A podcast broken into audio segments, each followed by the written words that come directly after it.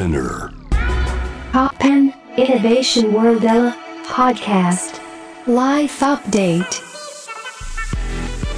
小橋健二がナビゲートしています突破イノベーションワールドエラー。ここからはライフアップデート。ノンジャンル、ノンカテゴリーでイノベーションの最前線にインサイトします。今回アップデートするのは、ファッションと社会課題の関係です。お迎えしているのは、サステナブルファッションブランド、ココ、NPO 法人 DEAR ME の代表、西側愛弓さんです。はじめましてよろしくお願いします。はじめまして、よろしくお願いいたします。まずはあの西側さん代表を務める DEAR ME、はいそして coxco について教えてもらえますでしょうか？はい、ありがとうございます。あの、私はファッション×社会課題という領域で今 NPO と会社を経営しているんですけれども、まずその NPO 法人 DEAR ME は2015年からフィリピンを拠点に貧困地域で暮らしている子供たちがモデルになるファッションショーっていうものをこれまで9回ほど開催をしてきておりまして、で、今年の2月にはそのマニラで無償で通えるファッションスクールっていうものを立ち上げて、その運営をしております。えー、なぜそういう活動に関心を持たれたんでしょうか？関心、そうですね。もともとは大学1年生の頃から、まあ、すごくファッションが大好きだったんですけど、はい。まあ、世界のファッションを見てみたいなと思って、こう、まあ、バックパッカーのような形で、いろんな国を貧乏旅、まあ、していたんですあがー、僕もバックパッカーでいろいろ行ってますよ。されて、あの、はい。記事など拝見させてもらいました。そうそうなんで、そこで、こう、まあ、自分のが、まあ、好きなファッションで旅をしてみたんですけど、うん。まあ、そこで世界には、例えばボロボロの服しか着れない子供たちであったりとか、服さえ着ることができない子供たちっていうのがこんなにもまあいるんだっていうところに、はい。まあ、当時こう、まあ、ショックを受けてでそこでこう自分の好きなファッションでファッションを楽しめない環境にいる子供たちに何かできないかなっていうのが最初の、まあ、きっかけでそれでこうずっとフィリピン、まあ、ご縁があったフィリピンでこう活動をあのやって、まあ、8年ぐらいになるっていうような素晴らしい愛ですね。ありがとうございます。そしてココの方についても教えてください。はい、ありがとうございます。あの、ココは国内で、まあ、サステナブルファッションブランドを、あの、しております。はい。で、えっ、と、例えば、オーガニックコットンであったり、再生素材、残布などを使った、あの、お洋服やジュエリーとかを展開して、で、その売り上げの一部を使って、そのディアミー、NPO の方に還元をしてその営利と非営利を循環、あ循環するっていうところをはいはいはいはい。目指して、はい、しています。あ、そうなんですね。この、まあ、 DEAR ME は学生の頃にこう立ち上げた組織っていうことなんですけども、そのココっていうのはいつぐらいに立ち上げられたんですか？はい、えっと、ココは2020年5月ですね。ちょうど緊急時ミック、あ、そうです。緊急事態宣言が出てる時に、自宅で細々と立ち上げました。この番組とほぼ立ち上がり同じじゃないですか。ね、あのー親としては同じぐらいの。もう、本当世界がどうなるかみたいな時でしたよね。ねはい。それはどんな思いで立ち上げようっていうふうになったんですか？それコロナになったからですか、あ、では全然なくて。全然関係なくて関係なくて、まあその、もともとはまあフィリピンでその NPO の活動を続けていく中で、うんあの、私の中で教育と雇用機会を作ることができたら、うん貧困問題であったり、いろんなまあ様々な社会課題の解決の、こう、ヒントになるんじゃないかなっていうふうに思っていて、ええまあそこでまず学校を作ろうと思って、4年前ですかね、会社を辞めて、うん。で、フィリピンに行き、学校の立ち上げの準備を、そうなんです。はい。脱サラをして学校の立ち上げ準備をしていたんですけど、あの、まあ、学校を立ち上げたその、立ち上げて終わりっていうのもすごく無責任だなっていうふうに思って、うん。その卒業生たちがちゃんと働ける場所を作りたいなと思って、で、そこでこうビジネスのアイデアを考えている中で、あの、ブランドを作るっていうのが、まあ、一番こう分かりやすくて、うん。いいのかなと思って構想をしていたんですけど、なんでコロナが始まる半年ぐらい前からずっと準備をしていて、はいざ始めようと思ったら、パンデミックがやってきて、え、どうしようみたいな。フィリピンも行けなくなっ。ちゃいましたし、うんあの、縫製工場さんもストップしちゃうしとか、うんそもそももう服みんな買ってくれるのかなとか、はい。本当まあいろんな不安を募りながらなんですけど、はい。そうですね。3年前にブランドを立ち上げたっていう立ち上げたという。感じです。まあ、こう二つのまあ組織というかはいがありますけど、やっぱそこがちゃんとこう循環しているっていうことですよね。そうですね。循環を目指してやっています。まあまさにこのココサステイナブルファッションブランドってありますけども、はいまあそのディアミーヨがあることによってもうすでにサステナブルという循環しているように感じますけど、具体的にはこのはいサステナブルファッションブランドっていうのはどういうことなんでしょうか、そうですね。まあ、サステナブルファッションと、私もこう、くくることが正しいかはわからないんですけれども、まあ、こう、いわゆる、まあ、環境に配慮された素材を使っていたりだとか、あと、こう、労働環境、作り手の方たちの、あの、環境がちゃんと、あの、まあ、透明性があるっていう、はい。まあ、そういったところが、あの、まあ、サステナブルっていうようなところで、あの、まあ、大きくまとめれるのかなっていうふうには思うんですけど、なんかまあ、とはいえみんな現実いろんなこうブランド服を作ってる時に、やっぱりその環境に配慮したりとか、いろいろしていくと素材が高くなってったりとか。今大変じゃないですか？正直めちゃくちゃ大変ですね。はい。そのあたりは結構壁にぶち当たりますか？壁にぶち当たってしかないですね。うん やはり何でも、なん、なんて言うんですかね。例えばリサイクル素材の方がえ安いんじゃないかとか、質が劣って、え。うんあの、コスト下げれるんじゃないっていう、あの、一般消費者の方から、そういう、あの、イメージをね、イメ。ージを、はい、持たれてる方って、あの、多いのかなっていうふうに私もやってて思ってて。だけど、リサイクル素材の方が高い。コストがやっぱそうなんですよね。現実は。そうです。ですし、こう、ちゃんと信頼関係の築けれる補正工場さん、ちゃんと自分のこう目が届く工場さんってなったら、やっぱりまあどうしてもまあそういうところも、あの、工事が上がってきたりだとかして、うん結果そうなんですよね。まあコストが上がってしまうんですけど、うんまあだけどそこで、まあもちろんもっと届けやすい価格帯でお客様に提案はしたいんですけど、うんこのコストなのにはちゃんと理由があるんだよっていうところを、あの、まあ伝えるっていうところがブランドとしての責任でもあるかなと思っていて、確かに。はい。まあだからこそブランド、ストーリはい。ー、ね、それをやっぱ消費者の方に理解してもらう。だからそれをやってること自体が、こう、まあ地球に優しいというか、自分たちも地球に生かされているので、地球人としてどう生きるかっていう、こうね、選択が、すごく今ね、はい。必要になって、やっぱそのもの自体がどこから届けられてるのか、うん。誰から届けられてるのか、どういう工程を踏んでるのかと。すごく大切なんですけども、なかなかこのファッションの領域にこのトレーサビリティって難しいイメージもあると思うんですけど、難しいですね。はい私も正直たどれるところはすごい限界があるなって、やっていても感じます。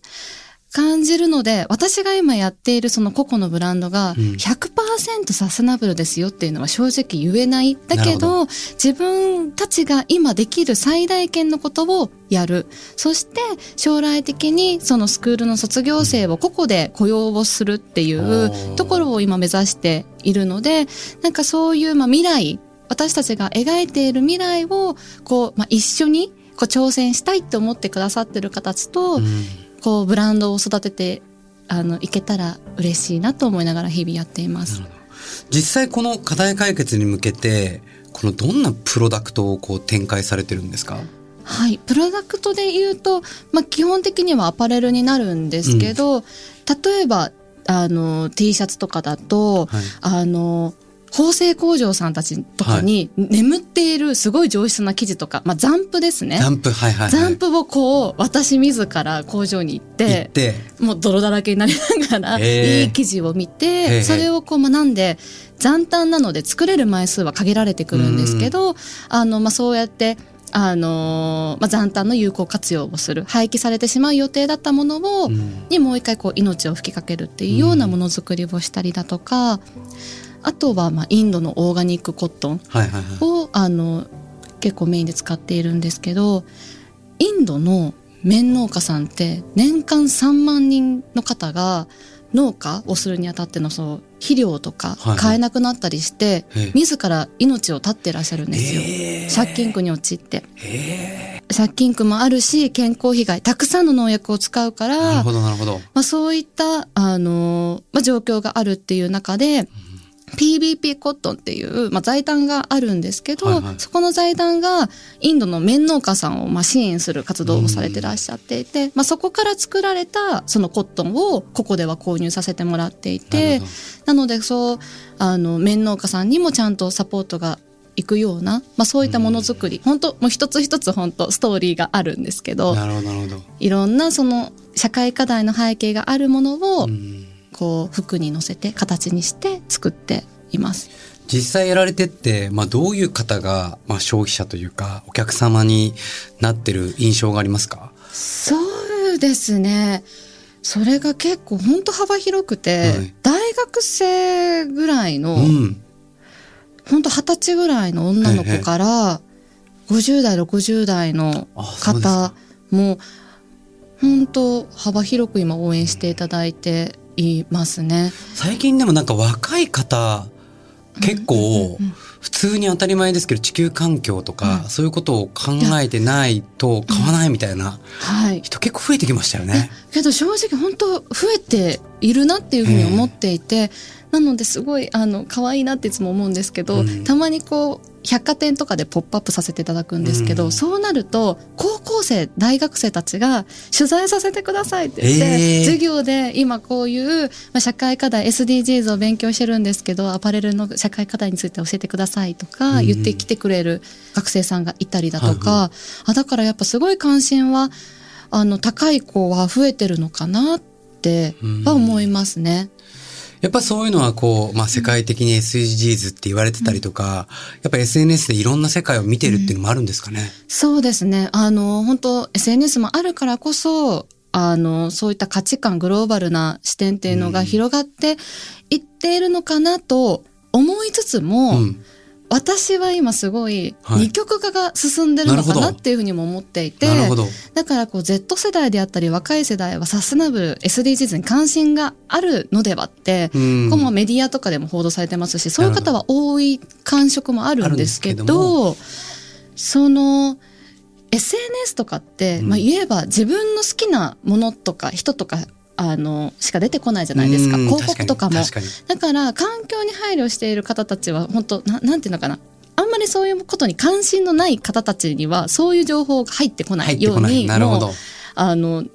もう AI でなってるんだなっていうふうに思っていてだからすごい二極化が進んでいるうんだからこう、まあ、中国初の今ファストファッションブランドがうんあの本当数百円1000円2000円でお洋服が買えちゃうものが今すごいバズっていたりだとかやっぱ一方でするので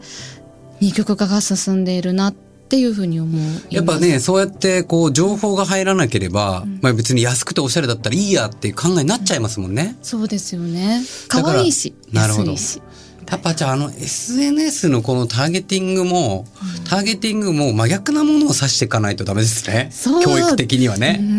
やっぱ対極の世界を見て、やっぱこう本質を知るっていう状況がないと、確かにおっしゃる通り。うんだからすごい若い子たちと接しててそういうふうに思っているので、うんなのでこう個々のブランドは服の形をしたメディアっていうのをコンセプトにしているんですけども、うんはいなのでこう我々が媒体となってうん服っていう側面でこういろんな社会で起きている問題うんをこう伝えて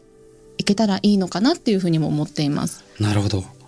このココを始めて、このはい服の形をしたメディアを始めていく中で、はい。今度もともとやられてたディアミはいーに、なんかこう影響というか、循環するところってなんかあるんですか？循環？そうですね、まあ、今はその循環を作っている途中なんですけど、まあ、その売り上げの一部で今うん。スクールを運営しているので、まあ、次なる目標はその生徒たちがちゃんと働ける環境を作って。なんで、まあ、そこがぐるぐる動いていけば循環していけばいいなっていうふうに思っています。あとはその生徒たち今うん。10名うん。いるんですけど、その生徒たちのモチベーションとしても、うん。日本でこう百貨店とかで展開している今あの、まあ、小さいブランドなんですけどええ。あの自分たちが作ったお洋服が将来その百貨店とか日本の百貨店とかでも販売される可能性もあるかもっていうのがうん。すごい今彼女たちのモチベーションにもなってくれてるなっていうふうにはすごい見ていて思うので、はい、夢がありますね。そうですね。夢を、はい、あの、うん、描きながら挑戦していきたいなと思っています。今展開的には、こう、ウィメンズ、レディースが多いんですか？そうですね、レディースが多いんですけど、うんまあ基本的にはユニセックスとしてで、はい。結構、ね、年齢層っていうかこうこ子供服はまだ作ってないですよね子供服はまだ作っていないんです。子供服なかなか大変みたいですねなんかやっぱサイズがこう分かれていくのと やっぱり1年ごとにねこう変えなきゃいけないのでねはい。結構この小さい会社ではちょっとハードルが高くて。でもやっぱりねブランドにみんな共感して大きくなっていけばやっぱりねこの服のメディアなのでいろんなねお母様方が子供に向けさせたいとかいやねーやっぱなっていくといいですねいや、そうなったらいいですね。うんはい。では最後にあの西川さんが描くこれからのビジョン目標夢を教えてください。はい。私は今やっているブランドココと、スクールがココラボっていうんですけど、はい。そのココとココラボの循環をすることで、誰もが平等に夢を描いて努力できる、うん。まあ、社会を実現できたらいいなっていうふうに思います。まあ、今はフィリピンだけなんですけど、フィリピンだけでなくて日本にもあっていいと思うし、うん。スクール自体も、ね。もっともっと世界の必要とされているところにこの非営利と営利の循環のこのスキームを世界中に広げていけたらいいなと思ってます。それが本当のなんか持続可能な形なし気がしますよね。はい、営利を利益を自分だけの自分の懐だけに入れる入れるんじゃなくて、もうみんなでシェアしたらいいじゃんっていうふうにすごい思っていて。なんかやっぱそれが本質的な利他ですよね。愛がすごくそこにあるなっていう。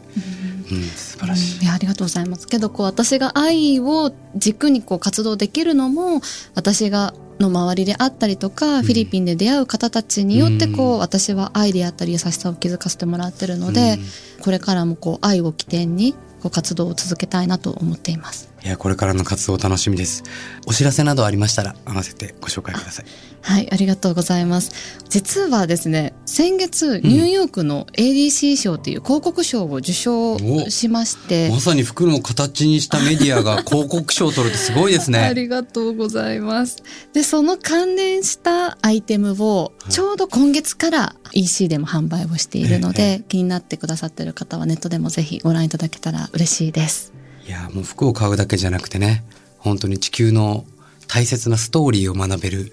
メディアですね。ありがとうございます。これからも楽しみにしてます。応援しております。ライフアップデート。今回はサステナブルファッションブランド、ココ NPO 法人ディアミーの代表、西川あゆみさんをお迎えしました。ありがとうございました。ありがとうございました。